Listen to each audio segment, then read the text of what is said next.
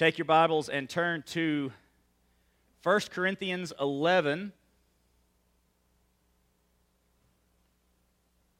We'll begin with verse two. This morning's sermon is uh, the type of sermon that I, I try not to preach too much. Yes, kiddos, if, if you haven't, go ahead and go to the tables.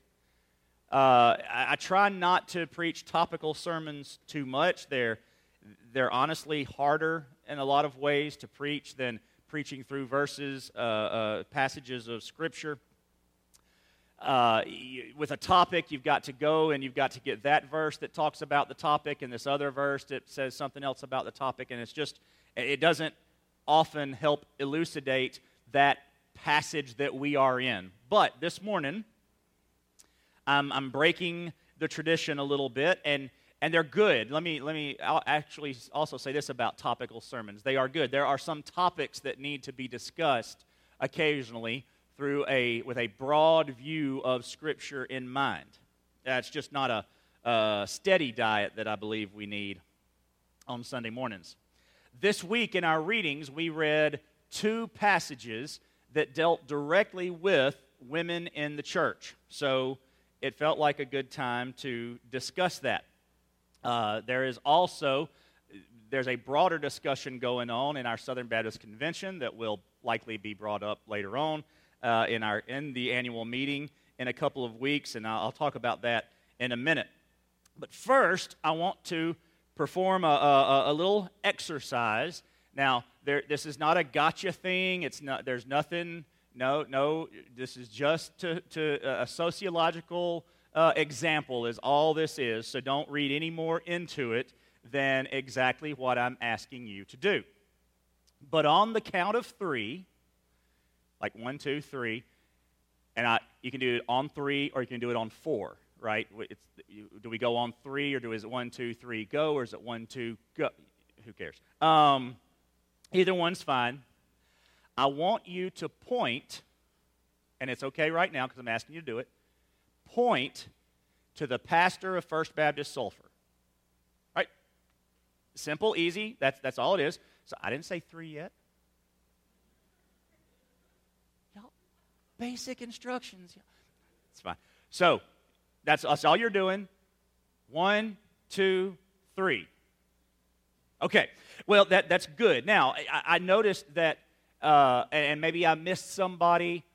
Did anybody point to Tom? And I missed it. Okay. Did anybody point to Amy? And I missed it. She don't want it. I mean, uh, she would have told you not to. Okay, let me ask another question for you. Ne- next Sunday, I'll be gone. The Sunday after that, I'll be gone. Tom will be uh, preaching those two Sundays. Uh, again, this is not a gotcha question or trap. I, I'm really, I am trying to prove a point here, and I'll get to the point in a minute. But when Tom preaches those two Sundays, will Tom be the pastor of the church at that point? Yes or no? You can answer it out loud. I, I, I don't think so. I'm, I'm, I'm not. You know, I, I haven't given up my job for two weeks. It's just vacation. If Amy preached while I was gone, would she be the pastor of the church? Okay, no. Back in January, we had uh, Mark Johnson from New Orleans Seminary and Reggie Auger from New Orleans Seminary. When they preached those Sundays, were they the pastor of the church? No. Okay. So it, th- th- th- this exercise, I'm just I'm just trying to get your you know your both your opinions and get you to think about things in a uh, in a certain way. It, as a matter of fact, I was talking about this message with Tom uh, last week. Tom and Amy, as a matter of fact. last week and and talking about this particular exercise that I was going to do. And and he will he gets phone calls during the week all the time related now to disaster relief mainly, uh, but then all the way back to the hurricane, all the disaster relief, call, relief calls went through Tom or Amy. They were the ones organizing. And probably, I don't see him in here, so I don't know the percentage, but I would guess, uh, uh, oh, there he is, he's up there. Uh, he's, uh, uh, the percentage, it was a high percentage, rather, of folks that would ask him, are you the pastor? And his answer would be, no, he, he wasn't the pastor. Now, Again, I'm, I'm, I'm making a point here that I will get to a little bit more later, but, the, well, I'll go ahead and get to it now. The, the point I'm making is we understand in Southern Baptist churches that we might have multiple pastors, associate pastor, we might call them youth pastor or education minister, children's pastor, children's minister. We also use the word directors, but we understand that they, they do certain things. They, the word pastor means bishop, elder, shepherd, overseer, and in all of our ministry positions, every one of us have areas that we pastor, we oversee, we we minister to, we we shepherd various groups at various times. The Baptist Faith and Message two thousand, which is the document we subscribe to, says that the church's scriptural officers are pastors and deacons. While both men and women are gifted for service in the church, the office of pastor is limited to men as qualified by Scripture. We hold to that. As, as y'all just showed, when, when you think of pastor, you think of my position, whether it's me up here or somebody else, that you not not this location, but the office that I hold, the, the job that, that I do. The Baptist Faith and Message only discusses what women can and can't do, or who can do what, period, in this sentence. Otherwise, everything else in the church is left to the discretion of the church. We are autonomous. That's the word that's used and, and, and used a lot in the Southern Baptist Convention. We as a church make our own decisions. We choose to be a part of the Southern Baptist Convention or not. If we choose to be a part of the Southern Baptist Convention, we are telling them, yes, according to the Constitution, we closely align with the Baptist Faith and two, Baptist Faith and Message two thousand. As a matter of fact, you can be a part of the convention and still go with nineteen sixty-three. That was the last revision, or, or before two thousand, or actually ninety-eight was, but that was kind of a holdover. You could go with nineteen twenty-five if you wanted to. That was another, that was when it was first written. But nonetheless, we say we're going to closely align with this document. Um, something else that's not discussed in the Baptist Faith and Message two thousand is ordination. Who can be ordained? And notice it doesn't say anything about women or men deacons. Churches get to make that decision. It doesn't say anything about who or it, who isn't ordained. Our Baptist Faith and Message doesn't have a, a, a theology of ordination. We we we kind of do. We we do it a certain way, and we do it a certain way for certain reasons. But it's not uh, written down. So that's up to the church as well. Now, as I said, there's a lot of discussion in the S B C right now about the role of women in the church. And if and some of y'all are old enough to remember when this discussion came up in the sixties and seventies, uh, the beginning of, depending on which side of it you were, the fundamentalist takeover or the conservative resurgence in the Southern Baptist Convention. I lean toward the conservative resurgence side versus the fundamentalist takeover side, but that's just me. It was a big deal then, this topic of women serving as pastors, because there were a lot of Southern Baptist churches that had ladies in my position, my role as pastor of the church. Here recently, uh, Rick Warren, the pastor of Saddleback Church, has ordained three women, calling them pastors, uh, but not the pastor. They didn't take Rick's job. They're not even elders. Uh, Rick's church is an elder-led system where you have the pastor of the church, then you have a, a group of elders that are decision makers. Those elders are all men. That is one reading of the uh, of Scripture on how a church is to be led. There are debates about which is correct. We're not getting into that debate today, but it's a different debate we're getting into. Uh, they are pastors, called pastors, but they aren't the pastor. There are a lot of churches that have and have had in the past women preach or speak on Sunday morning. Sometimes they'll say they're speaking. Sometimes they'll go on and say they're preaching. But for the church, service, there'll be a, a, a lady, most recently, a, a big church in uh, uh, Rockwall outside of Dallas had Beth Moore speak on Sunday morning, preach on Sunday morning. Criswell College, um, uh, W A Criswell's First Baptist Dallas school had uh, a lady preach in chapel um, a few weeks ago. It, it, it's, it's happening now. It's been happening for decades. And then even more churches, like a lot of Southern Baptist churches, have women who teach Sunday school classes that have both men and women in them. There are a lot of churches that don't think that's right. And you know what? I already used the word autonomous. That's okay. If that's their interpreta- or interpretation of Scripture, that's fine. This is coming up now because there's a group in the convention that would want to kick out Saddleback Church in, in particular for ordaining women associate pastors, we'll call them, um, and any church that has a lady preach or teach on Sunday morning, and, and we're, we're drawing in the tent tightly, and I'm not a fan of that. So I'll put that out to you up front. And, and y'all might disagree with my opinion on that. That's fine. I'm just giving you Uh, how I see Scripture this morning. So as I said, we read uh, chapter eleven and chapter fourteen of First Corinthians this past week. Both of them deal specifically with women. There are two other verses, uh, passages we're going to look at, one passage, two, two verses that we're going to look at uh, in, in First Timothy. But since we hit it twice this week in our reading, like I said, I feel, felt like we need to discuss this. Um, it doesn't feel like, this is something else I talked with Tom and Amy about this week, it doesn't feel like this passage goes with the May-June theme of uh, a seed reborn, or rather a growing seed, lessons for a church reborn. But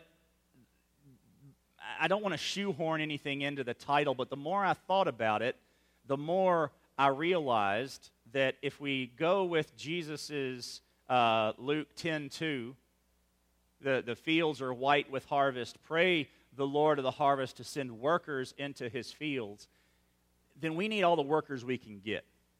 We need everybody doing what God has called them and gifted them to do, men and women.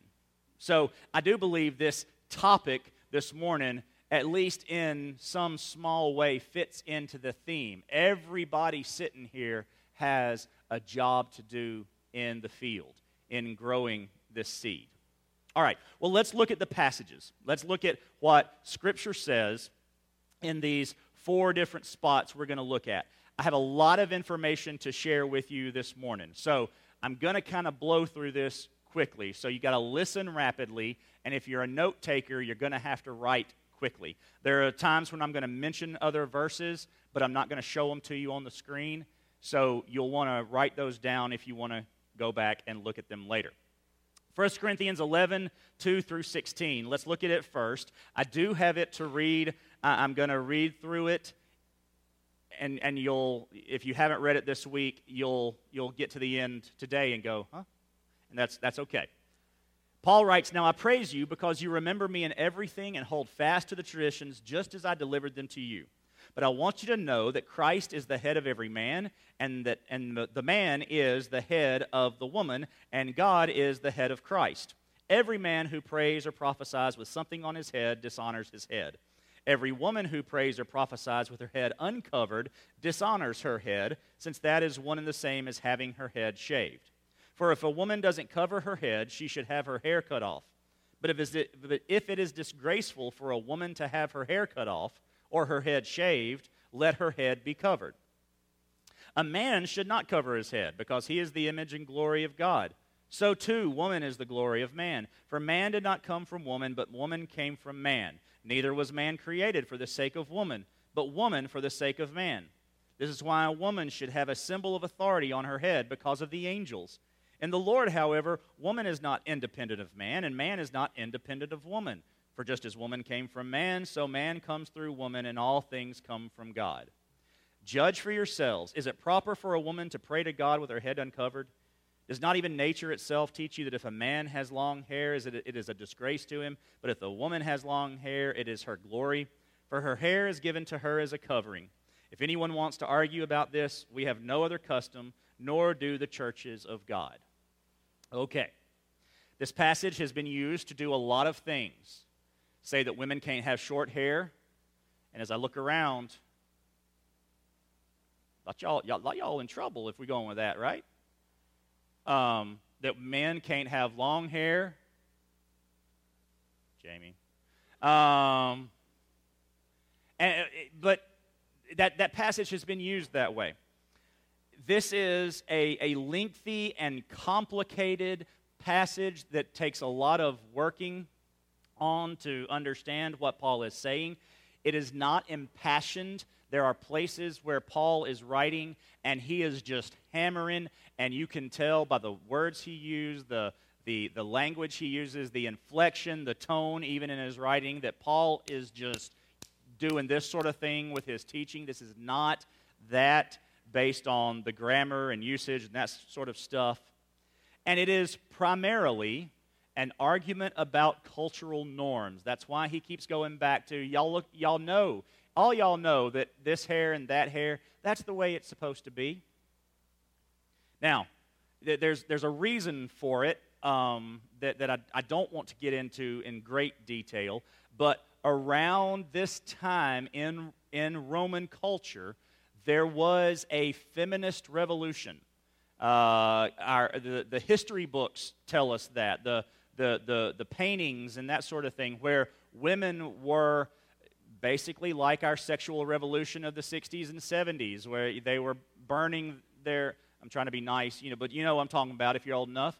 Uh, and, uh, that sort of thing was happening here, and this is what Paul was, it appears, pushing back against. Let me remind you of one thing we learned when we were going through Galatians. I remind you, reminded you especially of, but even when we talked about Ephesians, we uh, we talked about it then.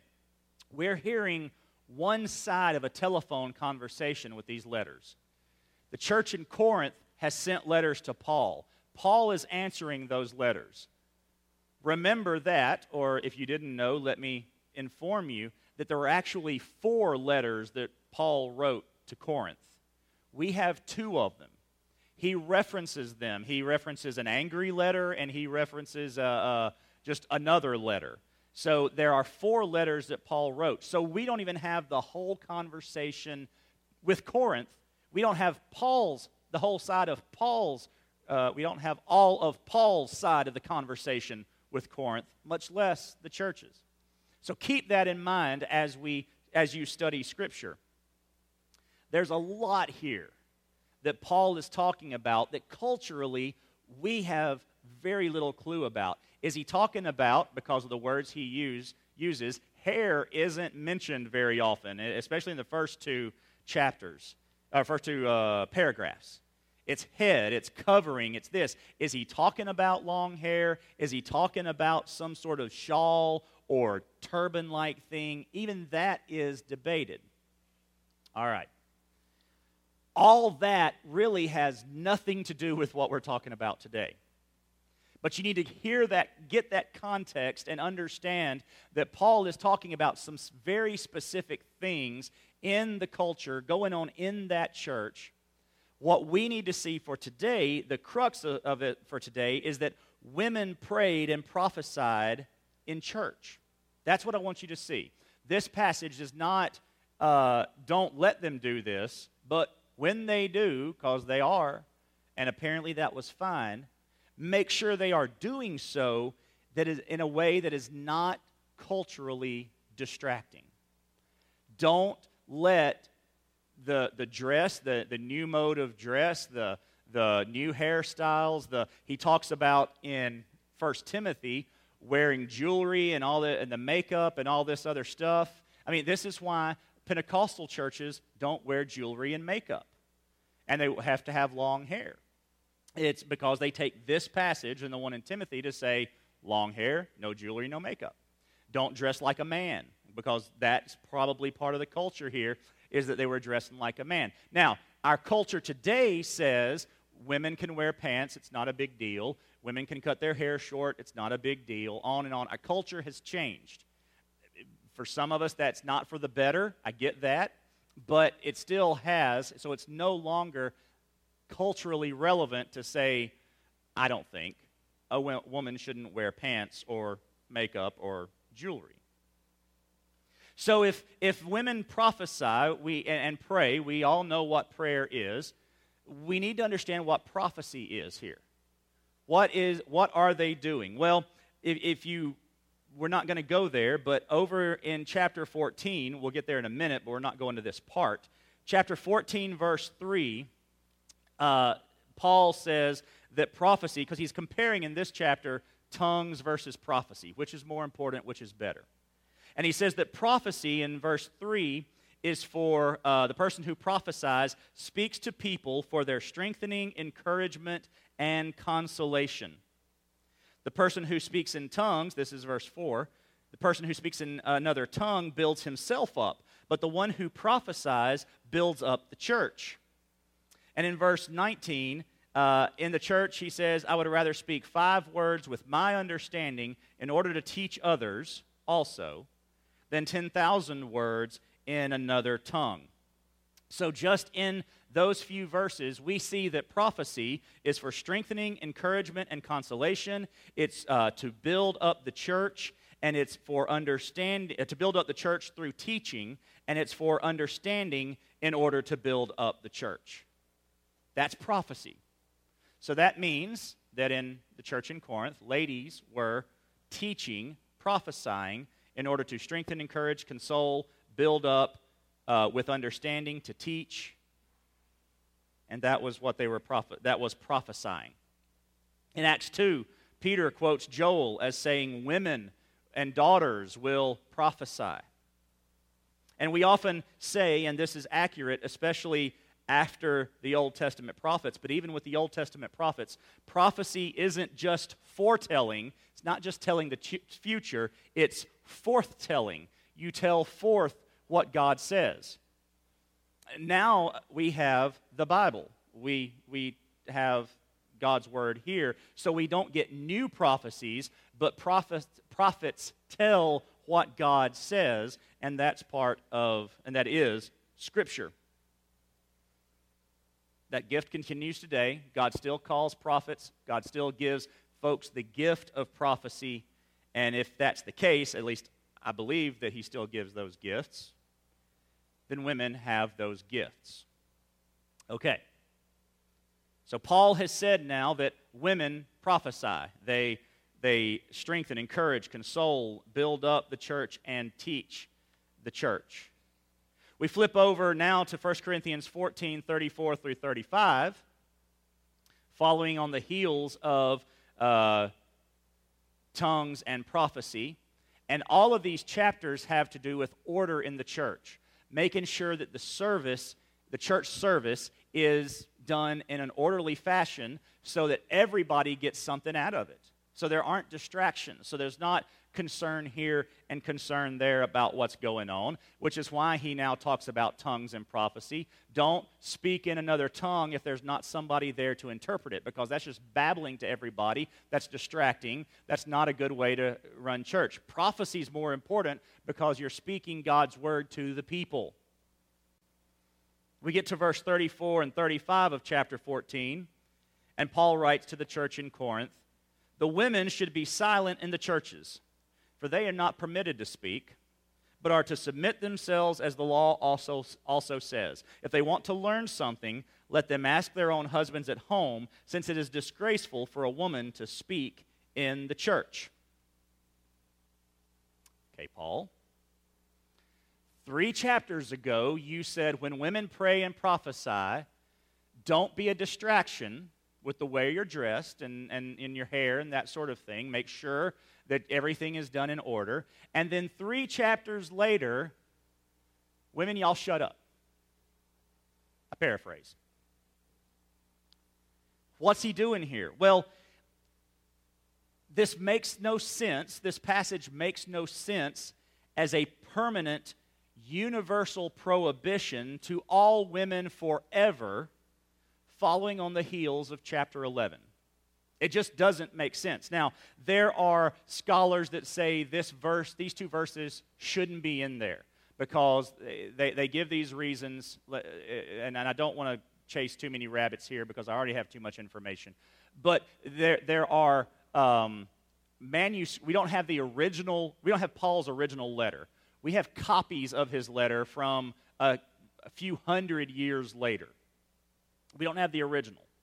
And what they would say is, well, in the original, probably, because they don't know this, the only reason they use, have this idea is because in some of our manuscripts, verses thirty-four and thirty-five, those two sentences actually come after verse forty. And in some manuscripts, they're here, so they're in different spots. They say, well, see, the fact that they're in different spots means it was probably added later. So this wasn't even Paul talking. Nah, I don't, I don't hold to that. Uh, I don't think that's the way it, it worked because we don't have any, uh, the oldest manuscripts that we have all have it. So we're going to, we know Paul said this. I'm going to, Paul said this. This is what he meant to say. He was writing these words to the church. So what do we do with it?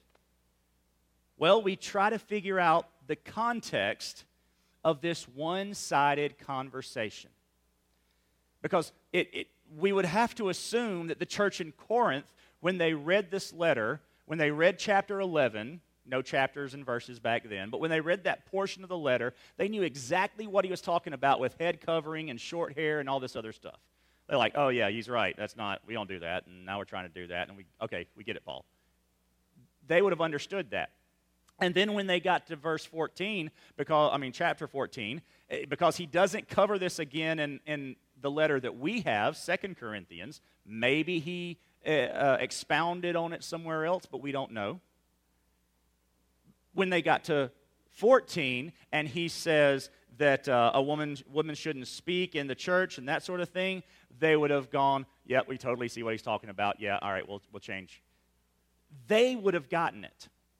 We have to do a lot of homework.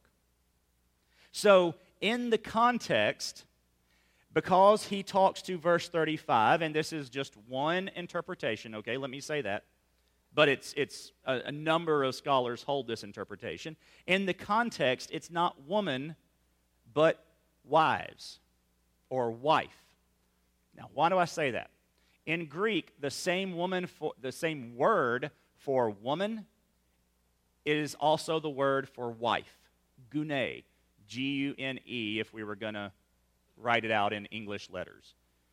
So you can write, the gune went to the store, and that's the woman went to the store. Or you can say, the gune went to the store, and that's the wife went to the store. The context would tell you. If the gune went to the store, and that's all it says, then it's probably the woman. But if the gune went to the store with her husband, then that's probably the wife went to the store with her husband.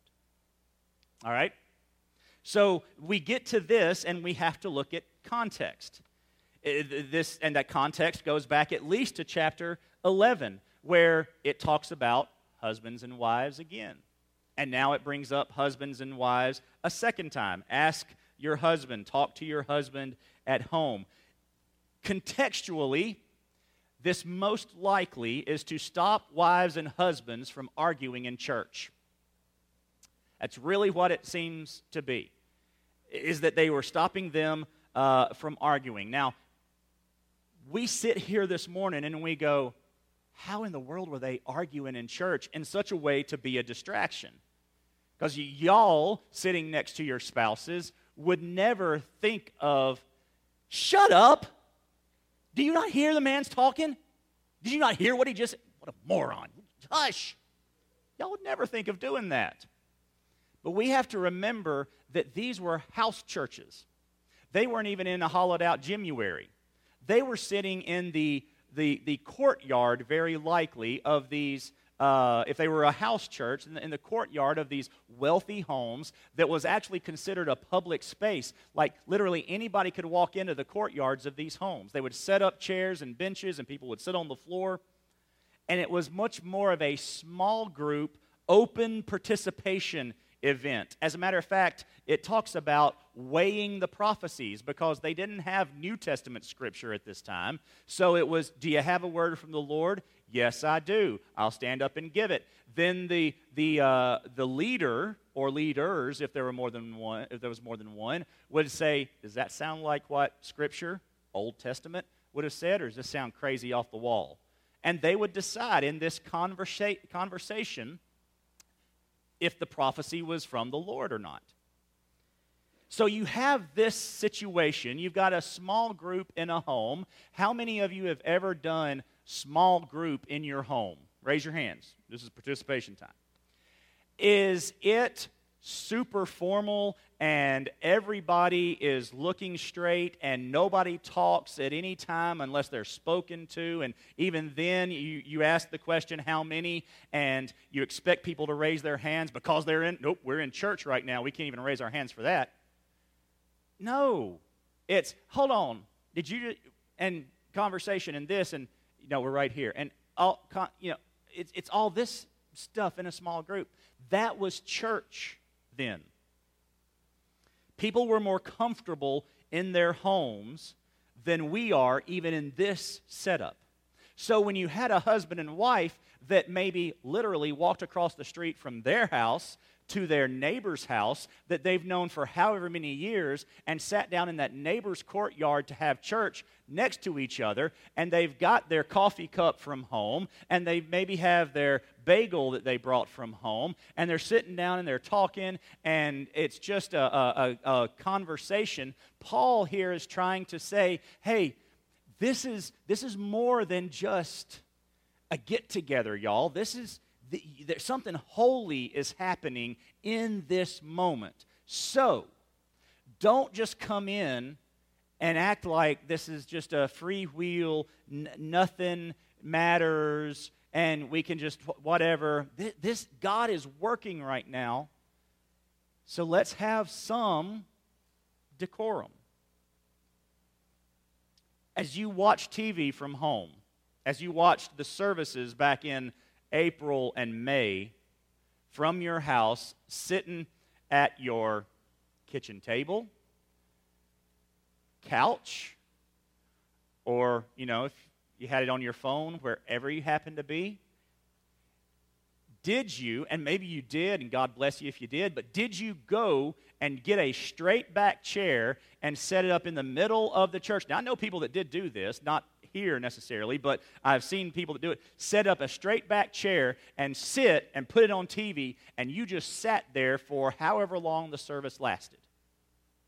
Or if the phone rang, did you go answer it? Or did you go get another cup of coffee? Or did you think, were you sitting there thinking, man, I got a vacuum. Um, good gracious, how much dust can get on one thing? What, were you distracted by your home environment? I didn't get any yeses, but uh, I'm going to assume some of you were distracted by that. It was easy. As a matter of fact, having conversations since that time, I know it's very easy for us not even to come back to church. It's very easy to stay at home because it is more comfortable. It is easier. You don't have to get up as early. You don't have to prepare. So this idea then of house church being much freer, much easier to start a husband and wife, let's say, argument, it doesn't sound that far uh, out of the realm of possibility. It was, it was just a different situation. Because when you're at home, husbands and wives, do y'all sometimes disagree? Etta and I don't. I mean, never. We don't ever disagree because she just knows I'm right, and she never even even pushes back. I tried.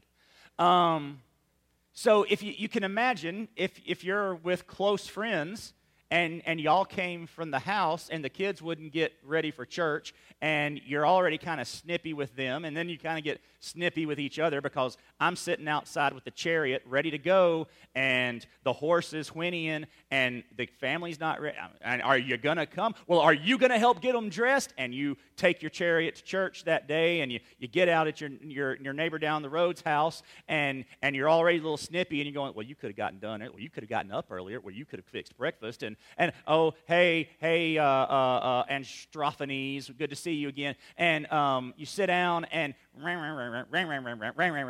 in this small group situation.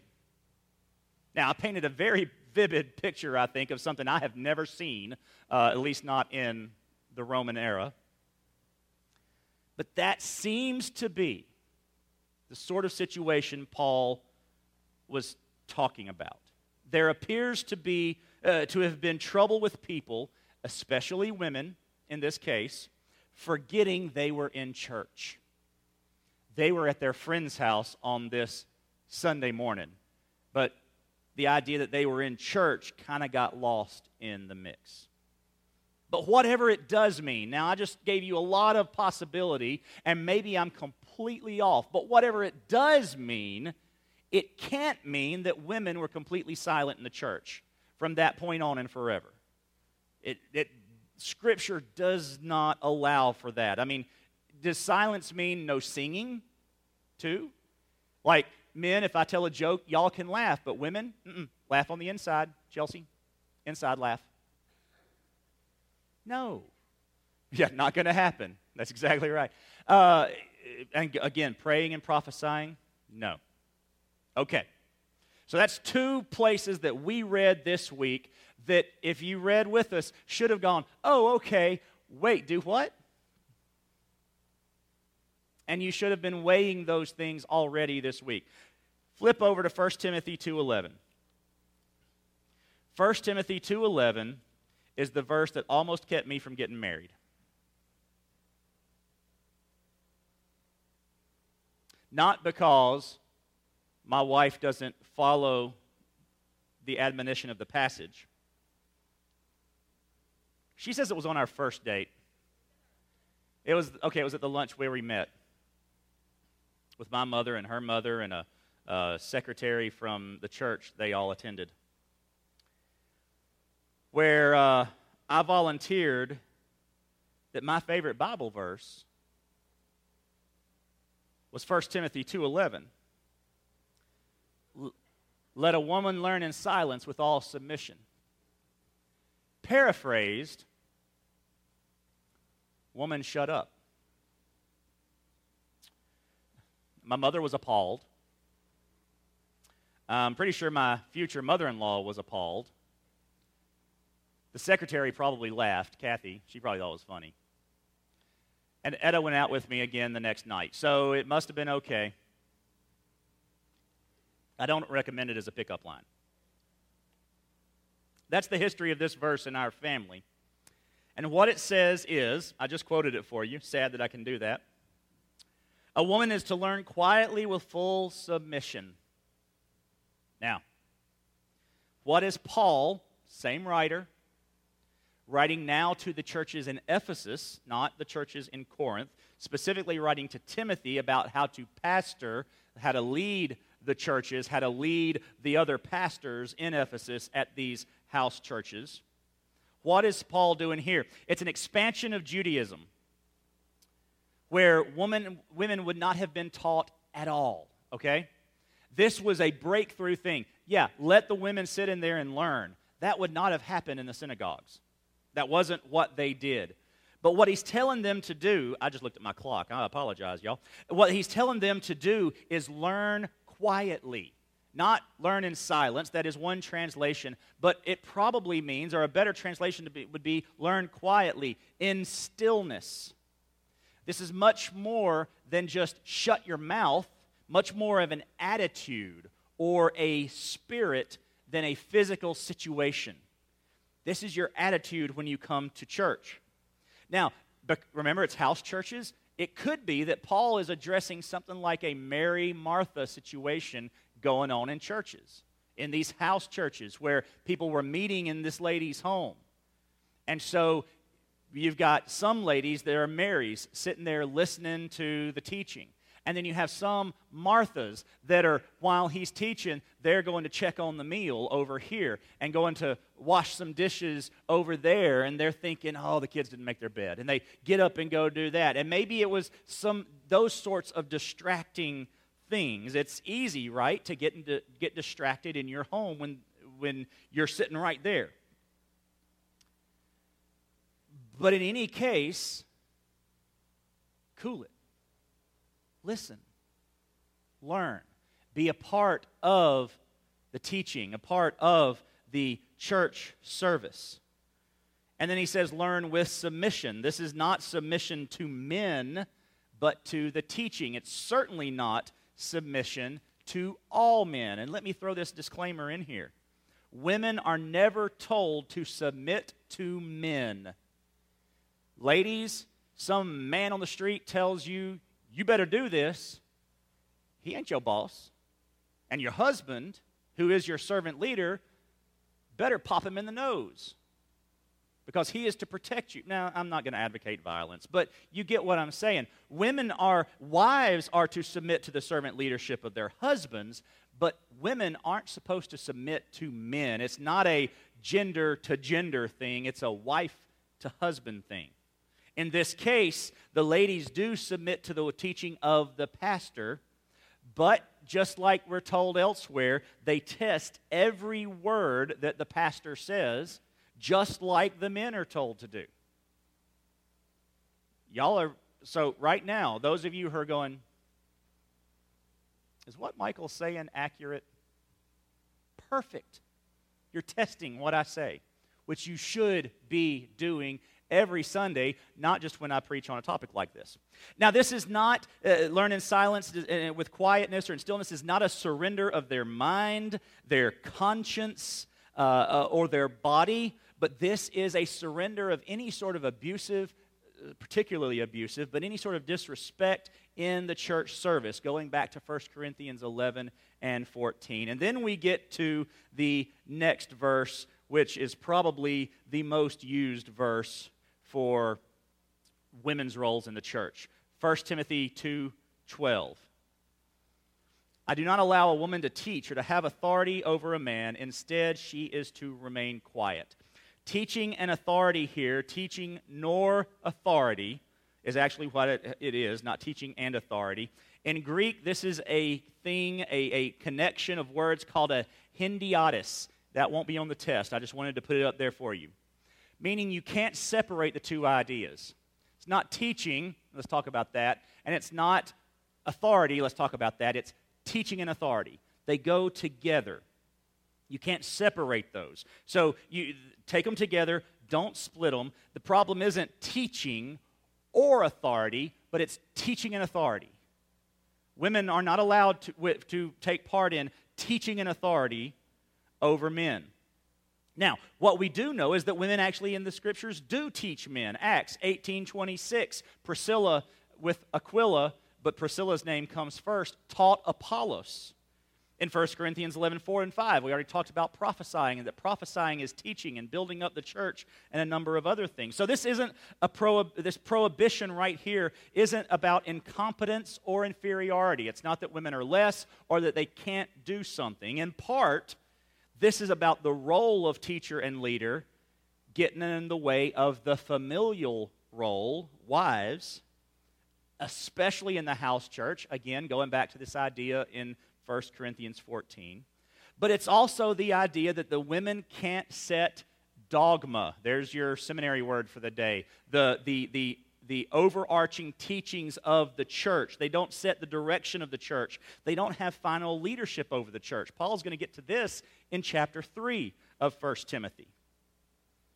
But if we go back to the Great Commission, make disciples and teach them. Teach them everything Jesus said. Teach all that Jesus has commanded us. What has Jesus commanded us? These are Jesus' words, all of it, not just the ones in red, but all of it. We hold this to be all of God's word through the mediator, Jesus Christ. So if the Great Commission is to teach everybody everything Jesus said, and the Great Commission isn't gender-specific, then we at least know women are supposed to teach, and then we see in Scripture that women teach men. Authority, on the other hand, combined with teaching, like I said, looks forward to chapter three. And we see that because of the roles in the family. We see this complementary, complementarian structure that God set up at creation. The pastor, elder, or bishop, or the one with authority is to be male. Servant leadership of the pastor in the church matches the servant leadership of the husband at home. So, A woman can teach, but she cannot teach and hold authority, cannot be the pastor, the elder, the bishop that Paul talks about in chapter three. So all the activities of the church, including women teaching and prophesying and praying and serving and leading, are to be under the authority of a male pastor. Like I said, leadership in the church mirrors in, mirrors leadership in the home. Authority falls on one in the home, the husband. But I think we'd all agree that most responsibilities in the church, in the uh, home, are interchangeable. I, I wash dish, dishes. I occasionally do other things that are woman's work. And I, for those who are just listening and not watching, I did air quotes. Women's work. We, we, some some days she's the disciplinarian. Some days I'm the disciplinarian. Sometimes I'm having to make decisions. Sometimes she's making decisions. We, we almost all of that is interchangeable. A handful of responsibilities are specific. I cannot produce a baby inside my body. That is a gender-specific task in the family. Leadership. And I'm not comparing leadership to having babies. That was just, these are two, okay. Leadership, final authority, falls with the husband. Most of our things are interchangeable, a few are not. Quickly, New Testament women. Here are all the places that I could find of women who were doing something in the church. And if you want to write that down, or it, you don't need to write it down, you've got it in your uh, Faithlife app. Women prophesying. We already talked about that. Peter says it in his sermon. I think I said Paul earlier. Peter said it in his sermon on Pentecost. Joel prophesies that women and daughters will uh, will prophesy in the last days. We're in the last days right now. It started that day. We're still in them, so women still prophesy. Priscilla in Acts eighteen twenty-six teaches uh, Apollos. In Romans sixteen three, we, we see that she hosted a house church. She was the host. We see that in sixteen eighteen, uh, First Corinthians sixteen eighteen, she's a co-worker of Paul. Whatever that means, she's a co-worker. In Acts twenty-one, eight and nine, we, we're introduced to Philip's daughters, who were prophets, prophetesses. Phoebe, we learn of in Romans sixteen, one and two, who was a deacon. Uh, and Baptist Faith and Message says nothing about men or women being deacons. Other than the fact that it's an office of the church, it doesn't say who can and can't be a deacon, only that the pastor is reserved for men. Phoebe likely carried Paul's letter. Based on the reading of that verse, she likely carried Paul's letter to the church in Rome, an extremely important responsibility. And if she carried it, it is possible she was the one that read it to him on Sunday morning. And when they said, "What did Paul mean by that?" She said, "Well, when I was talking to him before I left, he said this." Very likely. Romans sixteen six tells us of Mary, who was a hard worker in the gospel. Romans sixteen seven tells us of Junia. Junia was a woman who was noteworthy, noteworthy among the apostles, Scripture says. Some Scripture says noteworthy to the apostles, but they're changing among to two if yours says two. As a matter of fact, so the question is, does that mean Junia was noteworthy as an apostle, or the apostles all knew her well? We don't know. It leans toward among. She was an apostle, the way she's called out in uh, Romans. Uh, Tryphena and Tryphosa in Romans sixteen twelve were hard workers. Euodia and Syntyche in Philippians four, two through three, it tells us they worked by Paul's side. And then Nympha in Colossians fourteen, four fifteen hosted a house church. All right. Those are many, many women in New Testament. Arguments can be made. Well, they're not teaching. Nowhere does it say except for Priscilla, and then they make reasons why it's not teaching there either. Nowhere does it say anybody was teaching except Priscilla. All right. Let's get to my conclusion. The office of pastor, my position, my role, my office, is reserved for men. But both women and men are restricted to and serve under the leadership and authority of the male pastor. It's the way G, uh, uh, God set up the church, that everyone who teaches in the church teaches under the authority of the pastor, and that role is reserved for men. But women can teach mixed crowds, preach to mixed crowds, even at eleven a.m. on Sunday morning. They can lead, they can serve, they can be ordained, they can pray, they can lead worship, and they can have any other role or function in the church so long as their roles and functions occur under the leadership of the male pastor, which is the same for any male in leadership in the church. I do not believe, or rather I do believe, that Paul does not contradict himself. So chapter, uh, First Corinthians eleven does not contradict First Corinthians fourteen. The Bible is inerrant, but we can misinterpret, especially where grammar, culture, and translation are uncertain. So we approach Scripture with humility. And my humility this morning is that I may be wrong about all this. I may be completely wrong, and I will admit that to you. But there are those that are much smarter than me that hold the view that I have presented to you this morning.